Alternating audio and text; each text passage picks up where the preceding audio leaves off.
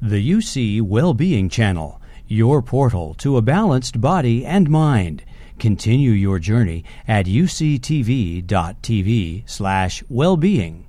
This is something, it's a really young field, and uh, Barbara's field actually is older. I mean, the use of music in therapy dates back at least to the 40s or something, Barbara? Mid 40s, yeah. yes. Whereas the study of music from a neuroscience perspective um, really has only taken off in the past decade as a serious endeavor that involves a community of people.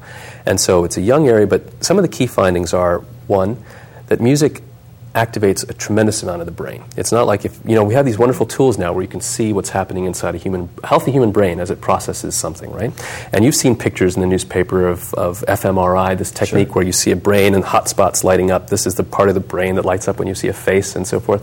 Well, music is not it, one of the main demonstrations so far is that when you hear music, just a non musician, just hearing music, it's not like there's a little hotspot that lights up in your auditory region that this is the music area. You see, it's like a Christmas tree. It just lights up a huge amount of the brain, including areas that we traditionally associate with other cognitive functions like language and so forth, can be activated by hearing purely instrumental music. So that's been an important finding with many implications.